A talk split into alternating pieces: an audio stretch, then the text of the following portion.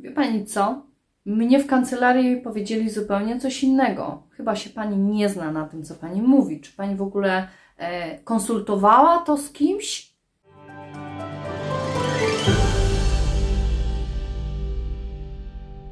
Tak się zaczyna pewna moja historia jednej transakcji, nieudanej transakcji. Witam serdecznie Was wszystkich. Czy takie słowa mogą paść? Padają. Właśnie miałam taką e, sytuację już w tym 2024 roku podczas spotkania, na które zaprosiło mnie małżeństwo, e, które korzystało kiedyś z moich usług e, i byli zadowoleni. Słuchają moich nagrań YouTube'owych, moich e, relacji, oglądają mnie w social mediach i są przekonani, że e, to, co mówię, to e, ma na pewno wartość, dla nich miało i chcieli skorzystać właśnie z mojej, mm, z mojej osoby, aby e, spróbować dokonać transakcji, na którą umówili się z sąsiadką. Na pierwszym spotkaniu oczywiście pani mi dała jakiś dokument, który przekazała ta pani sąsiadująca z nimi. Natomiast w mojej ocenie ten dokument tak naprawdę nie wiem, co to było, bo to było pełnomocnictwo mm, podpisane w kancelarii notarialnej u notariusza leciwego już, e, który dokonał pełnomocnictwa córki na matkę i druga córka dała na brata. Ale w tym pełnomocnictwie zawarte były takie kwestie jak Oczywiście były oznaczone nieruchomości, które Państwo odziedziczyli. Była informacja, do czego to pełnomocnictwo ich zobowiązuje, czyli na przykład do Urzędu Skarbowego w ich imieniu tych mocodawców. Pani mogła złożyć y, odpowiednie dokumenty, zaświadczenia ze spółdzielni. Wszystko to mogła robić y, bez ich udziału. Ale czy mogła sprzedać? Było tam takie jedno zdanie, że może przekazać nieruchomość, ale też było zdanie, że jest uprawniona do przeniesienia własności nieodpłatnie. Dla mnie ten dokument był bezwartościowy, ponieważ w tym pełnomocnictwie po części tylko pani miała pełnomocnictwo, ale w tym pełnomocnictwie była zawarta informacja, że są jeszcze dwie inne osoby, które wzajemnie się określiły, kto co komu daje. Więc fizycznie powiedziałam pani tak, że ja nie przyjmuję tego pełnomocnictwa, musi być ono rozszerzone, na co konkretnie pani ma zgodę y, od tej swojej córki, czyli y, na przykład podpisując umowę przedstępną, że ma do tego prawo, że może wziąć środki finansowe e, albo mm, podać wskazane rachunki bankowe, na które mają one być przelane, sposób zapłaty, do jakiej wysokości albo na jaką minimalną kwotę się oni decydują, do jakiego rozporządzenia tak naprawdę nieruchomości ta pani ma prawo. I przy rozmowie z tą panią bezpośrednio, okazała oczywiście wszystkie dokumenty. E, najważniejsze było dla mnie to, że było postępowanie spadkowe zrobione, był dział spadku, e, były złożone dokumenty w Urzędzie Skarbowym. E, oprócz tej nieruchomości, którą moi klienci chcieli nabyć, była też inna nieruchomość. No i podczas tej rozmowy wynikło, że pani musi jechać gdzieś za granicę do córki, aby u polskiego notariusza dokonała pełnomocnictwa na nowo e, i w Polsce, mając kontakt ze swoimi dwójką innych dzieci, również dokonać takiego pełnomocnictwa, na przykład w Zielonej Górze, nie?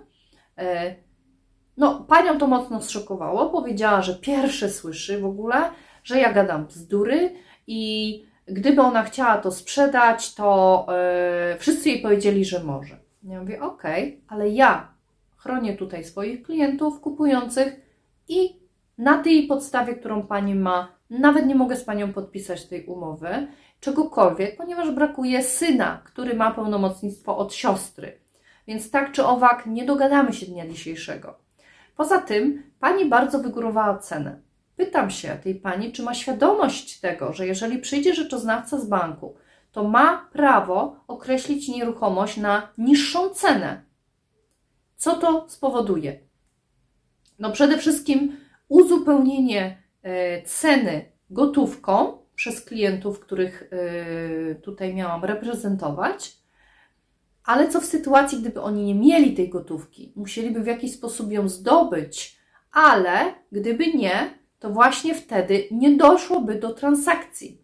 I wtedy też to byłaby transakcja nieudana, gdzie pani sprzedająca musiałaby zwrócić na przykład zadatek, bo zapisujemy w takiej umowie, że w przypadku, gdyby bank określił nieruchomość w niższej cenie niż sprzedażowa e, i strona sprzedająca zgadza się na przykład taki zadatek pomniejszyć o czas oczekiwania, czyli o tak zwaną zapłatę czynszu, to tą resztę ceny pani zwraca.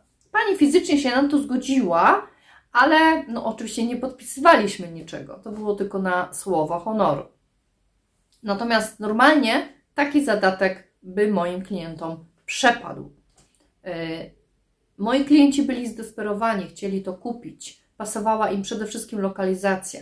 Stan był dla nich obojętny, natomiast cena za ten stan według mojej oceny była zawyżona, natomiast dla mnie to już nie jest istotne, jak się strony umówiły.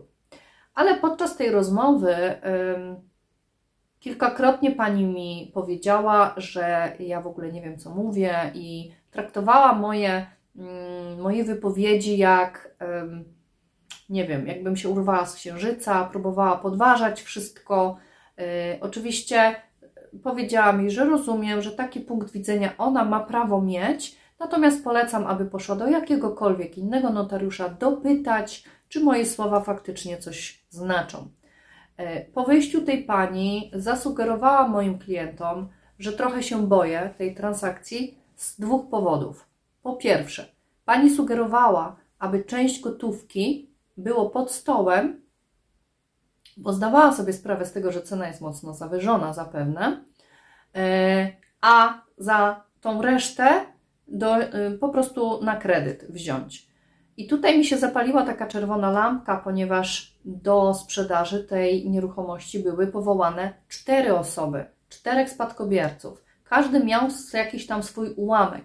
I moje takie wewnętrzne przeczucie powiedziało mi, że ta pani chce coś zataić przed dziećmi, skoro proponuje coś takiego. Bo w międzyczasie też powiedziała, że ona musi się y, potem dzielić z dziećmi, a potrzebuje kupić inne mieszkanie i tak dalej, i tak dalej. Co spowodowało, że y, no, ja oficjalnie o tym powiedziałam moim klientom, jakie jest moje zdanie.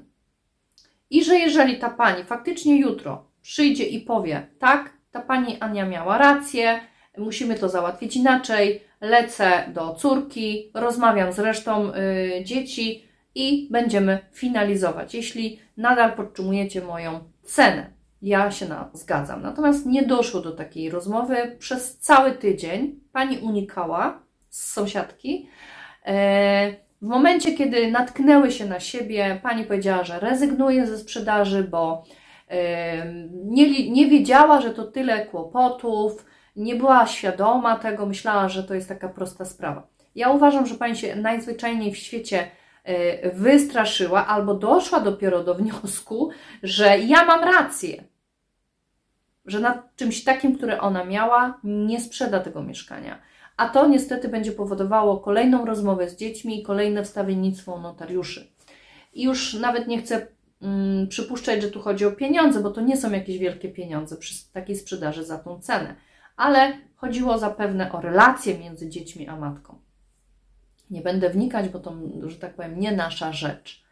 Ale moi klienci mi podziękowali. Oczywiście minął jakiś czas, zanim zadzwonili i podziękowali mi za to, że byłam czujna i że mój nos był na tyle wrażliwy, że przepowiedział prawdę.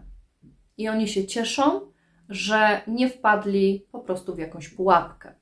Yy, oczywiście szukam dla tych klientów czegoś innego, w miarę bezpieczniejszego, ale niestety niech to będzie przestroga dla Was, kochani, że lepiej czasem wydać na kogoś profesjonalnego, ale mieć z tyłu głowy tą świadomość, że to, co się dzieje, jest skalkulowane, przeczytane opisane, omówione i wtedy możecie taką nieruchomość bezpiecznie kupić. Jeśli macie pytania, zapraszam do kontaktu ze mną i na social mediach, e, i telefonicznie na moją stronę internetową, na YouTube. Nieruchomości bez ściemy, pogadanki u Anki. Będę wdzięczna za to, jeśli mogę swoją wiedzą się dzielić, a Państwo wesprzecie mnie drobnymi datkami. Od 10 zł jest taka możliwość. Serdecznie dzisiaj dziękuję i zapraszam do kolejnego odcinka, e, równie emocjonującego. Pozdrawiam, Wasza Anka.